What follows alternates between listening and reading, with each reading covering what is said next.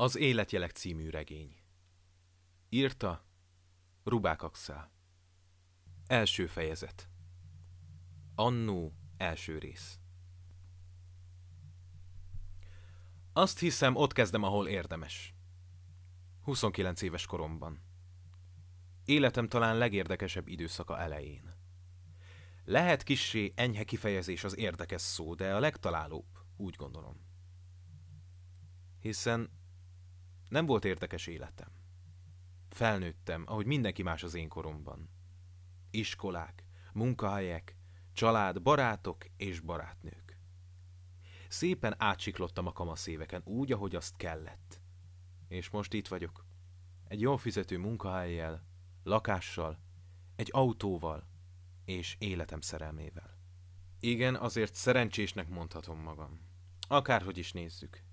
Rengeteg ember él a világban, akinek a fele sem jutott. Azt hiszem, talán éppen ezért éreztem olyan érdektelennek mindent magam körül. Még egészséges is voltam, aminek ugyancsak örültem, de aggasztott ez a furcsa, egysíkú hibátlanság. Azért mégse rohanjunk ennyire előre. Egy kisvárosban születtem még 1988 telén. Gyulán a Magyar Alföld legszélén, Éppen, hogy le nem estem a világ végén, annyira semmi közepének éreztem a tájat. Bár rengeteget kaptam tőle, valahogy vágytam a nagyvárosok zajára. Ami érdekes lehet az az, hogy ezen a kietlen tágas téren klaustrofóbiában szenvedtem.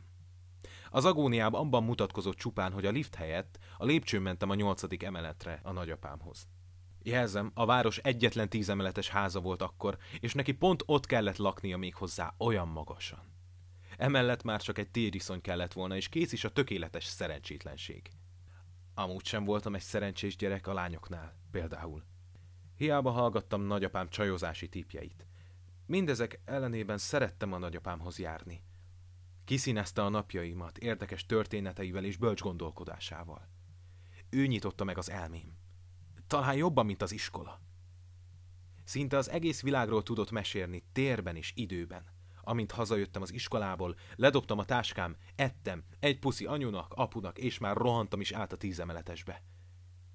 Elteltek az évek. És a csodálatos történetek nagyapám halálával hirtelen véget értek. Itt kezdődött az a bizonyos belső unottság, érdektelenség magány. Lapozzunk is az első érdekes pontra, ami ugyan nem 29 éves koromban történt, de érdemes kiemelni. A szörnyű dolgokon túlesve a középiskola második osztályába éppen az ablakon merengtem ki az udvarra, és feltűnően bámultam a csajokat matematika órán. Valójában mindennél jobban értekeltek akkoriban a nők, de egy matek órán a hány ingerem elkerülése érdekében bármi más jobban néztem volna odakint. De ekkor történt valami megmagyarázhatatlan. Egy szűk és barna, hosszú fürt suhant el az ablak előtt. Pislogtam. De miután kinyílt a szemem, mintha mégsem nyílt volna.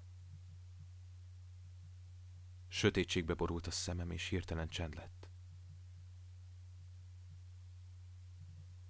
Félelem talán a pillanat ezredével hasított belém, de mire felfogtam volna a jelenséget, elmúlt. Azelőtt nem tapasztaltam ilyet. Ájulásnak sem mondható, se valami pánikreakciónak.